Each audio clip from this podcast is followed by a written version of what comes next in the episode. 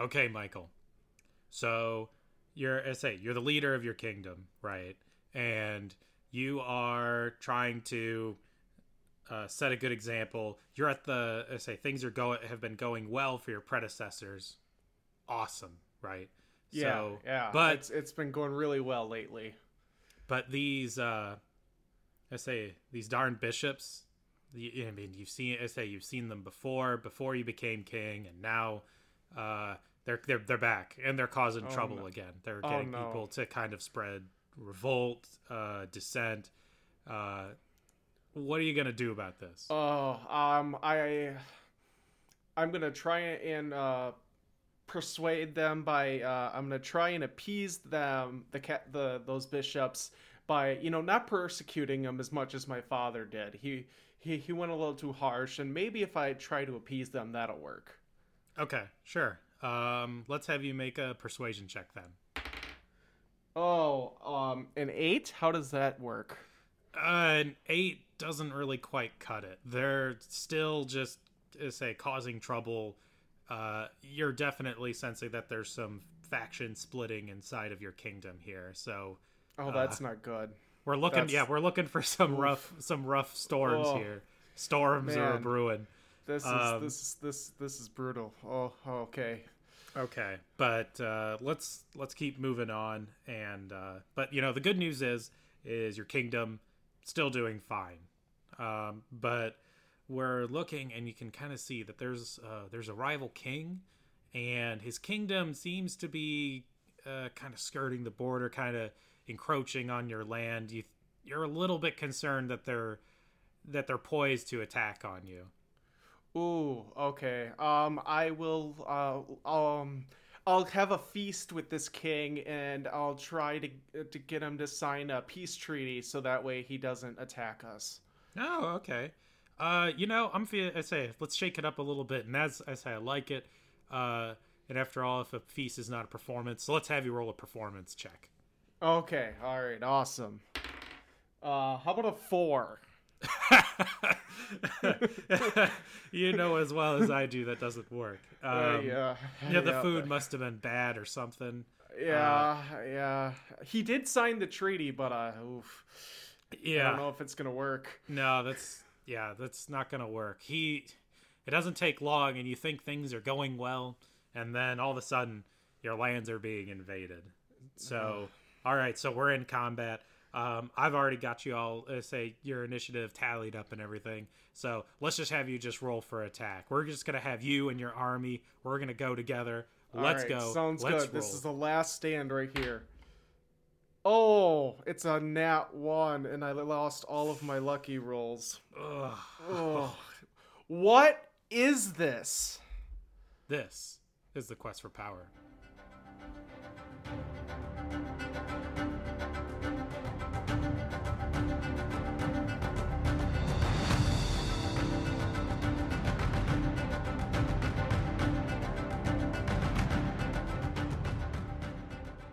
Hello, everybody, and welcome back to the Quest for Power, where we are ranking and reviewing all of the European monarchs from the early Middle Ages to World War One. We are your hosts, Devastator of Mediocre Lords and Noisy Rollers of Dice, Scott and Michael. And if you listened to the previous episode, we discussed uh, Euric bringing the Visigoths uh, to the height of their power. And this is, of course, after he murdered, or at least uh, according to the sources, which may be a little bit um, biased, as we talked about last time, is that he murdered both of his brothers. And he uh, managed to break the precedent, which is I honestly was- surprising. I was gonna say he- he was a ends justify the means kind of guy. He he, if he didn't do a slight bit of murdering of his brothers and persecuting the Catholics, he would have gone down as one of the great kings of history. But uh, um, I still think he was great, even though if the sources do not, I thought he was fun, at least as a character. Yeah, it's kind of. I know uh, when we were talking about this that my memory on this whole topic was a little bit hazy today, but it is slowly coming back as the uh, Euric, the the high ranking man of ruthlessness. Um, I thought he was pretty good, and yeah, it's a shame. Yeah, you can't let a little bit of fratricide get in the way of you making a good name for yourself. So, Yeah, yeah. It, it just, yeah, it really is, sucks that it puts such a dark spot on your history. But eh, what can you do? Yeah. I guess just unforgivable sins. Yeah, okay, Scott. So I'm looking to expand my power and influence over the realm. How how can I do this? That's a good question. That you can do at podchaser.com, where you can give us awesome five star reviews. Of course, like we said last time, we'll read uh, the five star reviews. So give us something. Give us give us some more content. Give us something to do. Something to say. Yeah, give us some something to talk about. If you want to talk about some king or queen and make me research it just to talk about your review, I will gladly do that. There we go. Just uh, don't go too far in the future. We gotta. We're trying to keep a continuity here. So yeah, yeah, we're gonna be jumping around enough as it is without going all the way to the to the future. research. Prince Charles. Yeah. yeah. Yeah. Uh, yeah. I'm sorry, I- King Charles. Oh yeah, yeah, King now. Oh man. I've been lately this week I've been mapping out like our roadmap and there are so many different ways we can go about it. Um like for an example, after this, I first I thought we are gonna do the Suevi Kingdom, and I was getting excited about it and was researching them, and then they have nothing in terms of sources. They have the names of the kings. Some of them actually have things that they did, and that's it like we get we get nothing so you know we can't do an episode on them so i was like all right let's try the burgundians and uh this is a and uh, that also didn't work because they also just get conquered right away and get kind of slapped around by the franks so then i was like all right next we'll do the vandals and thankfully we can do them so that is who we're going to be doing next after our visigoths here but Awesome. um but before we get to that, we have today Alaric, second of his name, king of the Visigoths. Can he do as well as Alaric the First, who we all love? And you he could was never be Alaric, except Yeah. him. He he's Alaric. You'll never be Alaric except for Alaric the second. Uh, yeah, will will the sequel be as good as the original? Alrighty, so gotta throw out a disclaimer this week. I have a feeling in the future I'll be throwing out a lot of disclaimers. The sources are really kind of murky during Alaric's rule.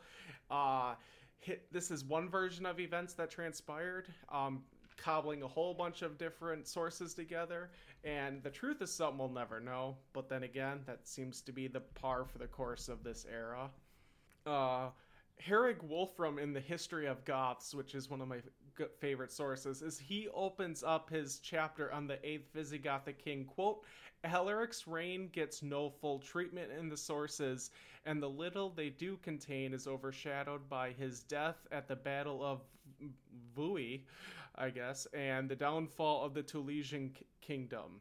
Unquote. We can tell things are going well for him already, or will go well. Yeah, yeah, you're. This is about to be a real. Yeah, you can see the path is really strong and bright. the The sources this week are very interesting.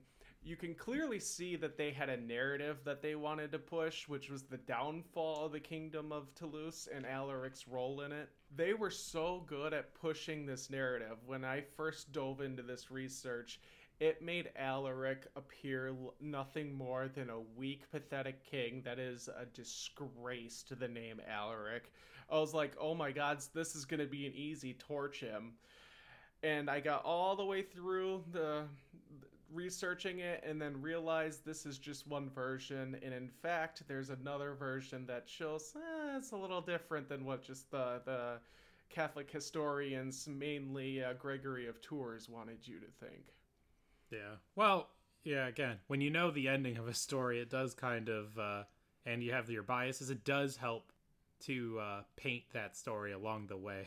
Makes It's- me yeah- think of like, uh, yeah yeah kind of, at least for me, how like if you if you ever watch like the the Star Wars prequels, it just feels so much or like the ham fisted in some cases about like the downfall because you know how Yeah. it how it it's gonna end, right?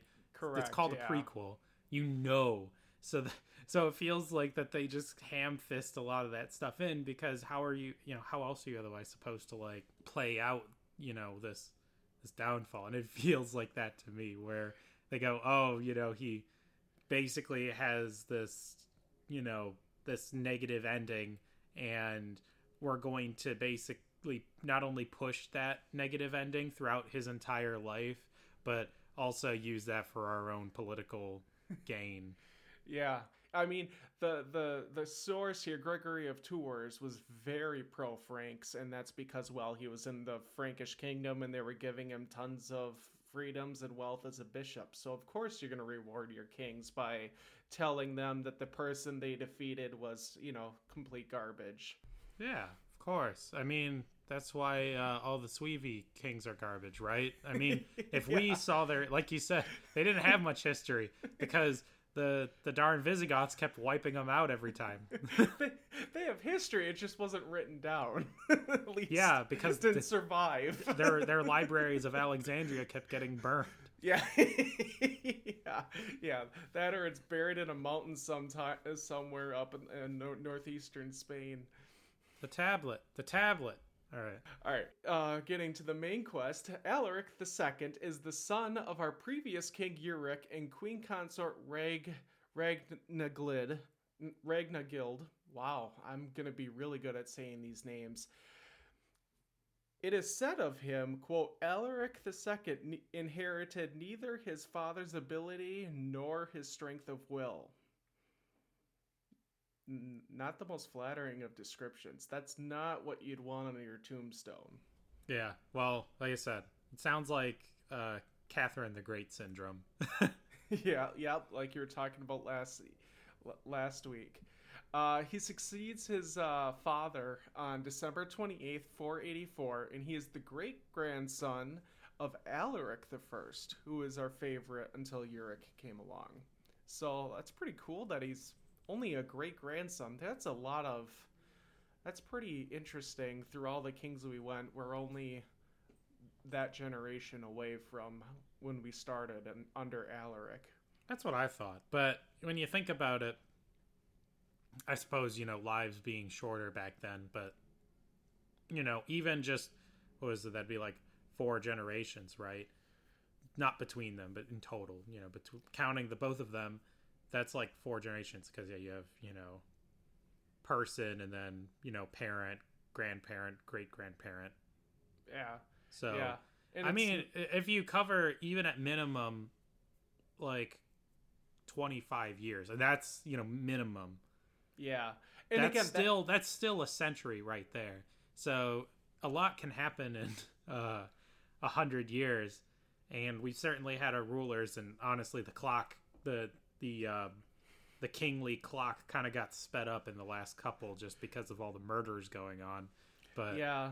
Yeah, it kind of speeds up time when all there is is death, and that kind of speeds up the when the narrative starts going. You think time's going really quick, and it's like, no, that's only been a hundred years through all all of that, you know, nonsense Yeah. that we went through. Like I said, I gave a very conservative estimate. I mean, we know full well that like you know some of these people lived, you know, longer than that. Yeah, correct. Most of them did, I believe. Just Yeah, and even and this is just what some sources say. They could complete be completely wrong.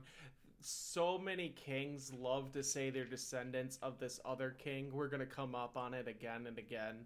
Um, the House of Wessex. Uh, uh, uh, when we go to England, they're descendants of like King Arthur. I think at one point they say, or um, of Woden. If you go way back into there, you know Woden, the Norse god. yeah, I'm sorry. I say we want to be descendants of King Arthur. You mean the guy who got beat? Oh yeah. yeah, the beat by yeah, who got uh slapped around by Euric. That's right. so right off to begin in Alaric's reign in northern France, there's a boy Frankish king named Clovis the First. He conquers the kingdom of Paris, but he fails to capture uh, King Syagrius, who must be another uh, like Frankish king that he's trying to subjugate, because that's what the Franks love to do. Hmm. he managed to flee the protection of um, to the protection of Toulouse, so the Visigothic capital, the King Syagrius did. And Clovis, upon hearing this, was outraged and demanded to Alaric that he should hand over the king. Acor- Alaric, according to the sources, was like shaking in his boots and was so scared of Clovis that he gave up, you know, Syagrius immediately, and which then Clovis had him behe- beheaded which Gregory of Tours uses to show that, quote, the Goths are a timorous race. So, despite being an obvious display of weakness for all, he broke the Visigoths' proud tradition of observing the duties of hospitality. You know, they'll murder their brothers, you know, for the throne and everything, but they will make sure that they observe the the rights that you don't, you know, destroy the people that come into your house not you don't go full blown red wedding on them Hmm. so him doing this in the eyes of the visigoths would bring dishonor on your whole family dishonor on you dishonor on your cow. There's a problem with this fun little story. Clovis' kingdom at this time reaches no further than the Seine River, and there was a like a, a uh, Gallo, like a Roman buffer kingdom that he didn't conquer until later. So between him and the Visigoths, so Clovis wouldn't have been any threat to Alaric at this time. Wow. Yes, later down the road he might be, but right now, when this is happening, Alaric wouldn't. You could tell him to go to hell. Yeah, yeah, yeah. He's got to go through a kingdom first. That and nowhere else is it written that Syagrius was handed over in 486 or 487, where it is said to have occurred by Gregory of Tours. So there's no, there's no, uh, in court, there's no, you know, corroborating evidence of this. So as years go by, Clovis starts actually pushing into Alaric's kingdom. The sources go on this long, elaborate narrative of how, how righteous Clovis is, and after going after the pathetic Visigoth Arian king Alaric. So, at this point, though, when he's first going after Alaric, he's a pagan king.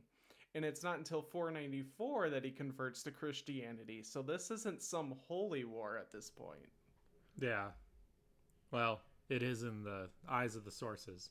Of course, of course. Again, it's great being the victors. So, despite of the borders of his kingdom being attacked, Alaric, he, you know, he really wasn't that pathetic of a king that they made him out to be. Don't get me wrong, he's not great. In fact, though, in 490, he helped his father-in-law Theodoric, the soon-to-be great, in his conquest of Italy. And the story says that at one point Theodoric was trapped by his rival Odoacer in the siege of Pavia, and they're fighting over supremacy of Italy at this time. And Theodoric dispatched troops to um, go after Odoacer, which forced him to lift the siege, otherwise he would, you know, be sandwiched in between two forces. And eventually, Theodoric would go on to defeat Odoacer and become king of Italy and get the title Theodoric the Great. So he helped out the Great. So that's, you know, you're not t- terrible by that. He's got his military experience under his belt. Yeah, yeah, he's got some.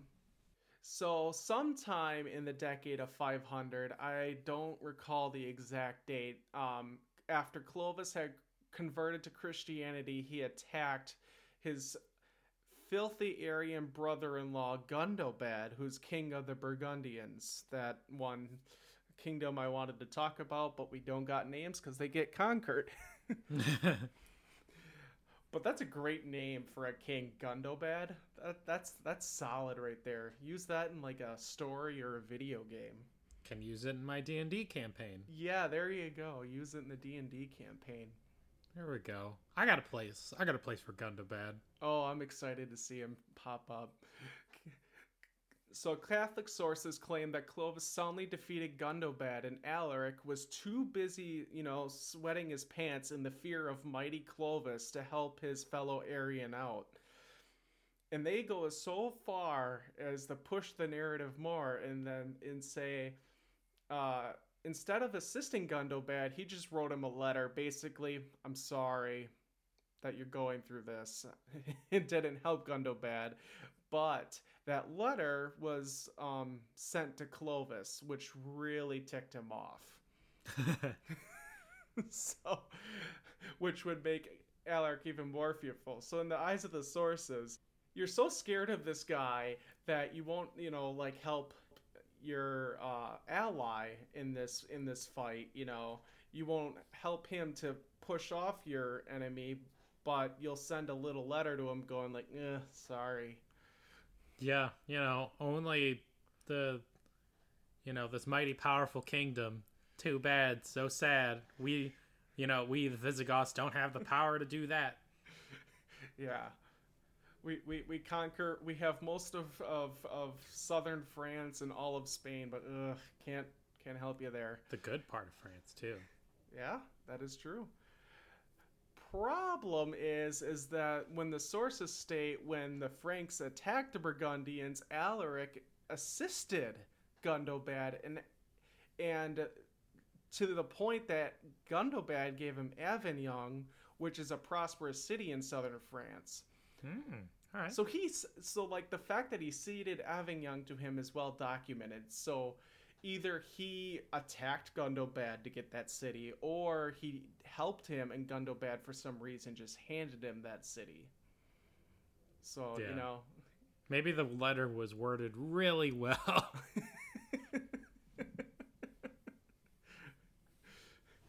Well, after that whole fiasco, in 502, Alaric and Clovis met for a feast on an island in the Loire River near Ambros, which is like western France, but more close to the middle. It's kind of hard to describe sometime with this geography.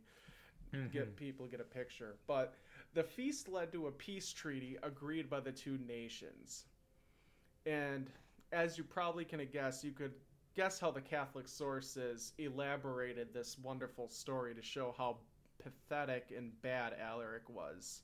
Long, long story short, they made it seem like Alaric was like cl- kissing Clovis's boots and was showering him with praise, and they actually used the word that Cl- he was Alaric was being cringy towards Clovis, which is a funny description of of a historical event.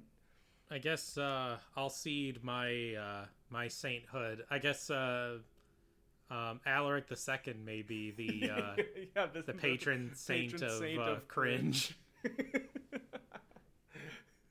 That's great. So there's zero evidence, of course, of denying or uh, that can confirm or deny his behavior. I'm gonna go ahead and say mm, I think he probably didn't have as much power in the negotiations as he would have liked. There's some truth in every story, but you know, I don't think it was that bad. Yeah, history is dramatized. Yeah, yeah. It's And nothing about- new. and about four years go by and not really anything to note because god forbid we uh, write down what's going on in these years in 504 by the man of name peter who used to be a roman governor tried to claim imperial authority in spain in short an like a previous person high up in the roman society went you know what i'm actually the king in this area and as you can imagine, that wouldn't go over well with Alaric and his, you know, his court. That is not a good look when someone is openly declaring themselves, you know, the leader the ruler within your kingdom. Yeah, we're bringing Rome back, baby. Even though in every facet Alaric is, you know, called inept, he actually manages to capture the important city of Tortosa from Peter, and he puts Peter's head on a nice spike. So, again, another little victory there. Good for him. Yeah. Yeah, Like, gotta quell your rivals. yeah, Um, yeah. can't let the Roman Empire claw its way back or let the man invoke Rome's dying breath as uh, yeah, yeah. as his uh, righteous claim to power. So, yeah, that was good. Yeah, yeah, it's good. Things are going really well, right? Uh, well, uh, despite their negotiated peace, Clovis knew he had the upper hand on Alaric. Alaric, as much as I try to defend him, He is not his father's son, like his father's son at all. He had stronger forces. Uh, Clovis had stronger forces, and he knew it. So he began to slowly like encroach in on Alaric's lands. And it also didn't hurt that he converted to Catholicism, which was the main religion of the the the Gallic subjects who were, you know, in the Frankish territory and they were being whipped up into a frenzy by the rebellious bishops that you know Euric was either killing or putting out of power. He decided to give them a little bit of leniency and therefore um, gave them more power and really you know was able to go against him. Yeah. Well sounds like Euric didn't uh, do a good enough job of uh, persecuting yeah, yeah, he needed to do a better job. Maybe, we need an inquisition. yes, yes, that is true. Nobody ever expects a Spanish Inquisition.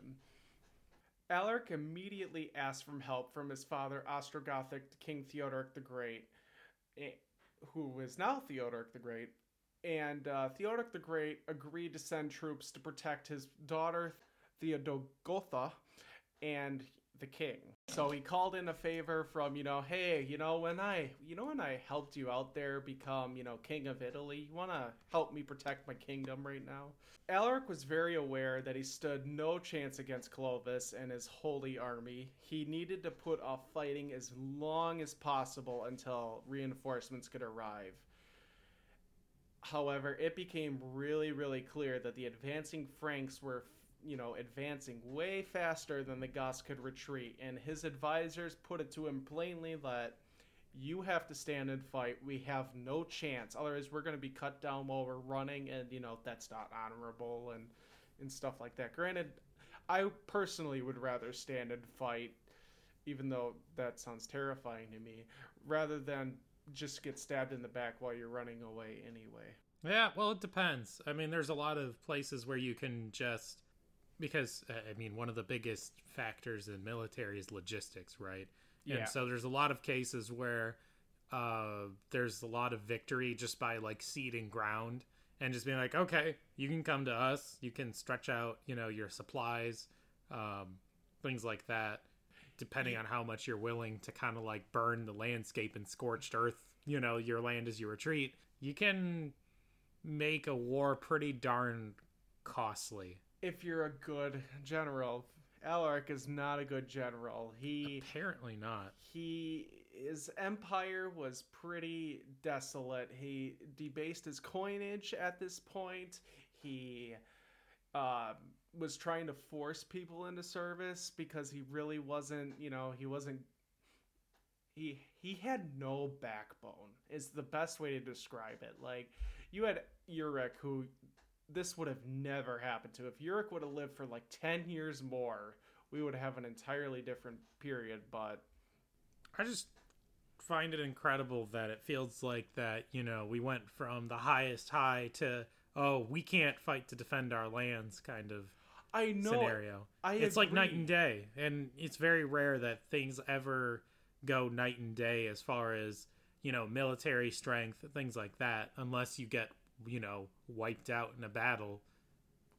Yeah, I could not find anything to explain that because I thought the same thing when I was looking up this stuff. Is I couldn't figure, I because I, I agree. I was like, nothing happens in a vacuum. You don't j- go from like like the Roman Empire didn't go from this great glorious empire to complete and utter collapse. You know, over overnight. It took a long time.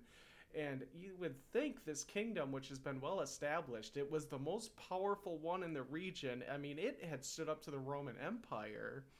How would it collapse like overnight, pretty much, just from one king? Did Euric really have that much power? Yeah. That's, that's interesting. Yeah. Well, it's. Yeah, it, it's hard to say, especially because, you know, again, the, the, the sources get incredibly biased. So, um, Euric being classified as ruthless, you know, maybe exaggerate some of his more uh, powerful traits. You know, even if it was unintentional by the Catholic sources, you know, they're just like we don't like this guy because he's you know because he you know went after Catholic bishops, but you know Euric obviously being on the the wrong end of the the the Catholic holy war that didn't happen. yeah.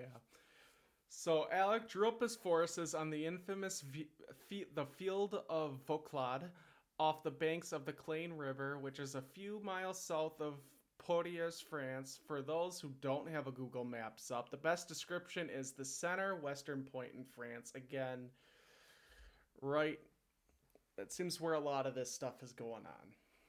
So he readied his men, probably gave a rousing speech or one of the worst speeches ever. I would love to have heard that speech before the Franks came, hoping against all odds that the Ostrogothic reinforcements would come and save his life. Do you think they got there on time? Of course not. Yeah, they're just yeah, just all right, guys. Uh, go do this, or yeah, I guess you'll all die if you don't, because they'll take over your lands and you know burn down your your homes. Go get them, Tiger. Very uh, uh, high charisma right there. The well, you're, you're correct. The reinforcements did not arrive on time. The Franks eviscerated the Visigothic army that desperately needed the reinforcements. And Alaric, second of his name, king of the Visigoths, was slain in battle. That's it. Kind of a uh, story. So that's the end of Alaric II, and actually the end of our first quest line following the Balti dynasty of the Visigoths. There are two kings that will follow him, but after the death of Alaric, that really just triggers a cascading effect. The political unity of the Visigothic kingdom is completely shattered. The remaining Balti kings that are part of this line are put into power as a new way of like doing things. They're more of they're way more elected and you know the power is much more in the nobles and the old Visigothic power structure is destroyed in this one battle.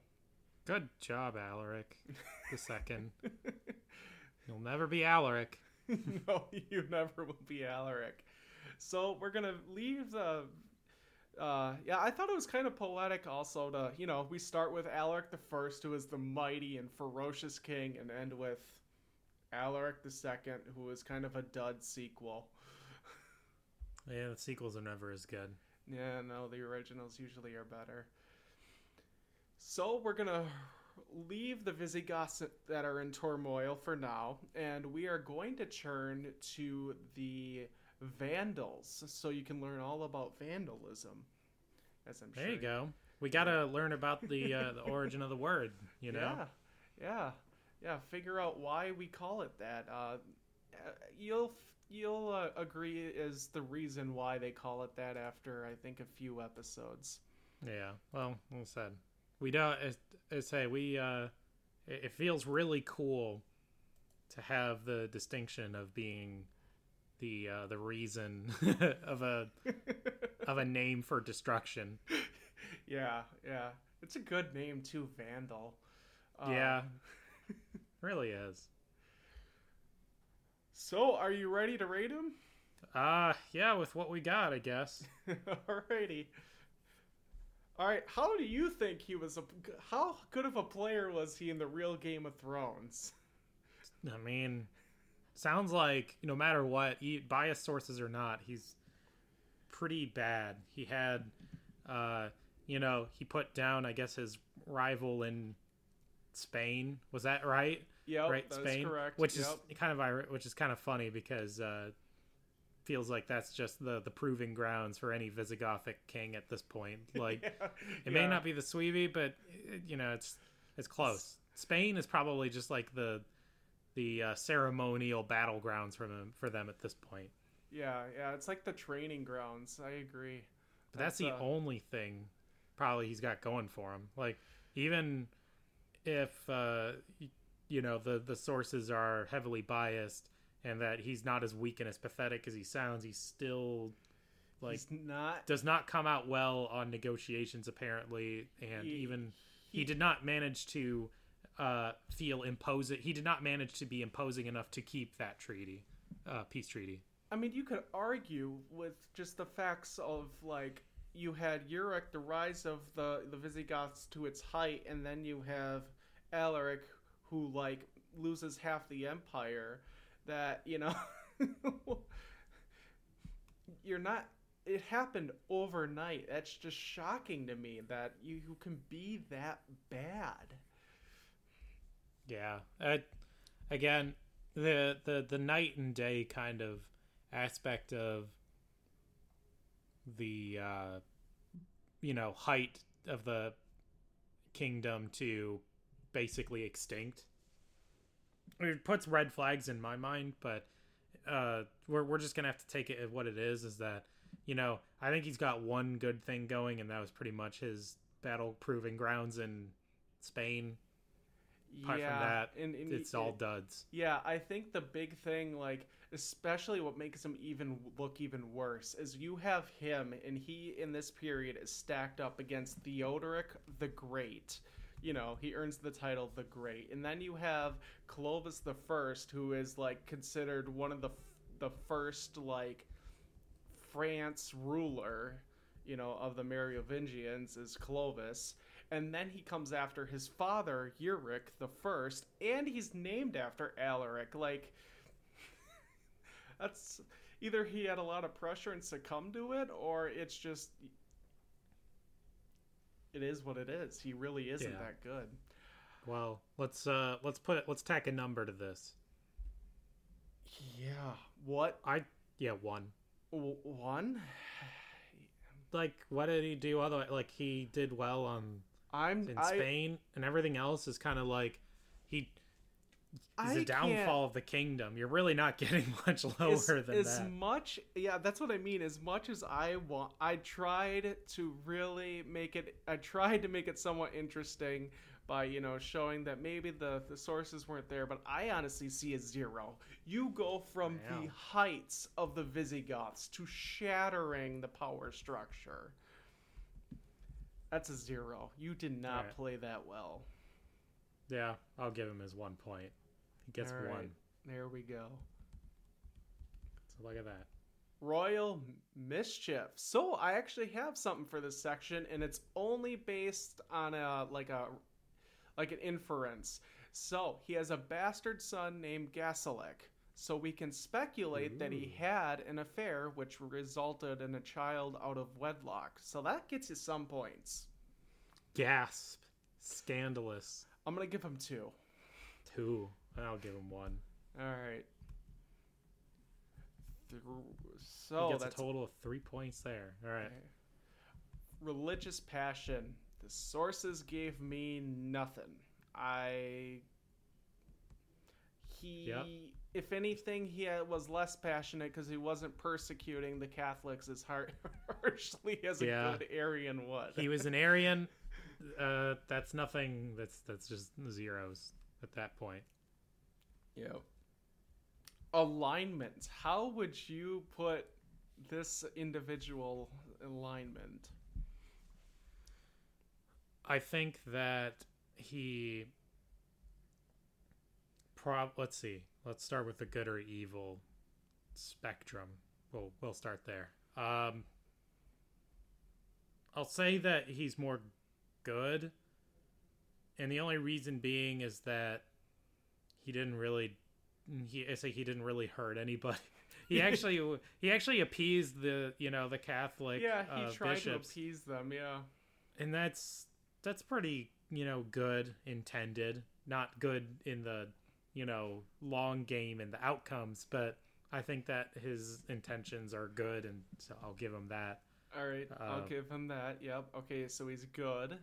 and then his uh lawful versus chaotic i mean I am gonna have to give him lawful, and I am gonna give you a quick little, quick little thing. As he creates, um, he gets a bunch. He creates something called the Breviary of Alaric. He takes what his father did and he expands on it big time. So I think based on that he would get lawful because he created more laws. Okay. Yeah. Well, like I said, it just strikes me as lawful as well. Yeah, because you know, like I said whether he was actually good at being his lawful good self was hotly for debate. But you know, at least his uh, he gets the the gold star for good intentions, I guess. But like uh, like Flanders says, is uh, my family can't live in good intentions. yeah, that is correct. So, Okay. he gets his points of That's five. five. That's five. for each of us. So ten. Look at that. He's got Wow. something going for him. That's exciting stuff. How long do you think he reigned? Oh, you know, we kind of glanced over that part. Oh, but you know, so sounds like his he just had a long and protracted just decline. I mean, he's probably got like a good at least like 18 years on him. Solid. He reigned from 484 to 507, so 23 years. That's pretty Okay. darn. That's that's a that's a solid guess there. Half a And- decade. Yeah. It just felt like yeah, he had a whole lot of nothing and again, he was at the height of the kingdom at the start, presumably. So, there's kind of Yeah. a, a lot of buffer to work with and retreating takes a while, so there's Yeah, and then to- and uh, so also in this time he had time to add on to his father's Code of Euric. So long story short, the Code of Euric was basically codes for the Visigoths, you know, uh, of them. Well, that didn't affect the Roman population that was living within their kingdom, and that's where we get this Breviary of Alaric. Alaric tried to preserve the traditions of Roman law for the Romans to kind of make the continuity, because, you know, Rome fell, t- for his subjects a little bit easier. there you go. Um, Good for him. you know, make life a little bit, you know, make more sense to them. And uh, the main importance of this kind of code of Alec we'll dive a little bit deeper into Dynasty, but so he had enough stability to undertake this project, but at the other end, his kingdom collapsed. So that's pretty unstable. He was looking too much inward and not enough outward. yes, yeah, I guess you could say that. All right. How much do you give him out of five on that one? Oh, for his uh, stability? Yeah. Uh, I mean, the downfall of a kingdom is still a really big detractor. Yep. I can't imagine that you give him any points. Like, I mean, despite the fact that he tried, it still doesn't mean a damn thing if you can't have the uh, military force to back up your laws. Yep, I'll I'll hand that to you. I was gonna give him one, but you convinced me. Zero for me. Yeah, you got to build your house on a solid foundation. So zeros. Alrighty. So for Dynasty, we're gonna dive a little bit deeper on the Breviary of Alaric. The reason why this falls under Dynasty is this gave us a ton of information on Roman law during the later stages of the Empire. Oh, cool. I'm gonna quickly go through what this contains because this is gonna bore a lot of people. But for anyone who is a nerd like me and interested in the Roman Empire, it gave us. He basically took all of the Roman legal system and every single law and inaction that was written in the first tetrarchy, um, so Diocletian, Emperor Diocletian, into one code. So it gave us all 16 books of Theodosian codes, so your favorite Theodosius, That's right. All the decrees from the uh, emperors of Theodosius II, Valentinian, who we had in our reign, Marcian, Majorian, Libius Severus, all of those we had. Um, it gave the Institutes of Gaius, which was like um, a Roman textbook. It's like a Roman uh, legal textbook 101. Uh, five more books uh, of more legal jargon called the Sententiae Receptae of Julius Paulus. 13 Codex of Gregorius, which was legal pronouncement of Roman emperors from 130 AD to 290 AD and the Codex I'm not even going to try and pronounce that. Codex H, uh, which is a collection of legal pronouncements from the first tetrarchy. So this is essentially when Rome is split into four different regions for like a hot second. All right, because I happened to look at the notes. Let's give it a let's give it a shot. Codex Hermogeneus. There you go. I'm gonna uh, Codex Hermogeneus. Uh, that's somewhere You're, around you're, you're you're you're you're you're missing an extra N in there. There's two N's in Hermogene. Yeah, yeah, Genianus. Genanus. Genian. Gen, yeah. Gena- Genianus. Yeah. because I was looking at the I and the A's. So Hermo Hermogenianus. I think. so That's I'm sorry. awful. I'm sure a lot of people's eyes glazed over. I tried to speed through it as quickly as I could, but this gave us a, a really good understanding of the way Rome structured its laws, and we may not have gotten it otherwise. This is way above what his dad did. Oh, look at that. He gets that's- a gold star for being a historian's best friend. Yes, and uh, as we discussed later, he was married to a, a woman named Theodogotha. We know less about her than Euric's wife. At least Euric's wife, we know that she probably had some sort of role in um, kingdom affairs. We know nothing about Theodo- Theodogotha except for that she is the daughter of the Ostrogothic king Theodoric the Great and married to Alaric II to cement the alliance between the two Gothic nations. They Alright. had a child named Amalar- Am- Amalaric, who will go on later to be king, so we will get to review him at a way later date. And then also his bastard son, who we mentioned before, Gesalic, will go on to reign just before Amalric does. Wow. So he really is just the the end of the end of an era. It really, really is. So, you know, the big d- elephant in the room is that the, as a result of his death, the kingdom falls apart. It basically, they will only have Spain after this. So, that. I don't know how much you give him on Dynasty. Maybe be one. Yeah, that's probably about right. I don't want to give him nothing, but he really yeah, the the the death of a nation is a pretty big one.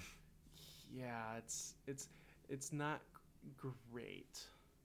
Yeah, so a one and one, so The- two. Granted, the Visigoths do continue on. It's just different than what they, you know, used to. Sadder is what it is. All right. Yeah. All right. All right. So the real question: How many points did he get? He got a whopping 16 points, Oof. mostly on the uh, back of alignment. Yep, I can see that. That was ten. Yeah. That's Yeah, uh, not a great showing.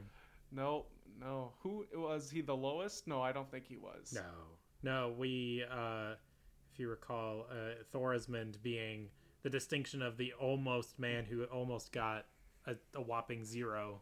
That's right. I forgot about that. Yeah, you're not going to get much lower than two. So Yeah, that, uh, yeah, that's true. Okay, Scott, do you want to raise him to High King, reduce to a Lesser Lord, or burn him at the pyre? oh, he's he's burned. Yeah, this is burn. not him. even a debate. A death of a kingdom. Yeah. At first, I was gonna try and do Lesser Lord, but nope, nope, burn The. Franks, yeah, the Franks would take care of the burning for us. I, I will hand the torch to the Catholic bishops to set up on his stake. yeah, then they'll gladly take it. yeah, they will. All right, so well, next time we're gonna be doing the Vandals. That'll be exciting to do a completely different little kingdom. Uh, before we close out, I would like we would like to thank all of you for listening and referring your podcast to your friends and family. Every new listener helps us build our tiny little estate into a kingdom that will hopefully not be shattered in one um, lifetime and hopefully we can grow it and it, it- we can get big enough to do a little bit of deeper dives on medieval subjects like daily life uh, lives of saints there's some really fun stories there and reviewing some fictional rulers like the like king arthur and how he got beat up by Euric. And also, if you want to expand your influences and have your thoughts spoken on the podcast, please go to the uh, Podchaser link in the show notes, click follow, give your favorite history nerds five stars. If you don't know what to say, tell us who your favorite king or queen is and why they fascinate you. Love discussions about royalty. If you have any questions, comments, or concerns, you can email us at questforpowerpod at gmail.com. And until next time, the king is dead. Long live the king!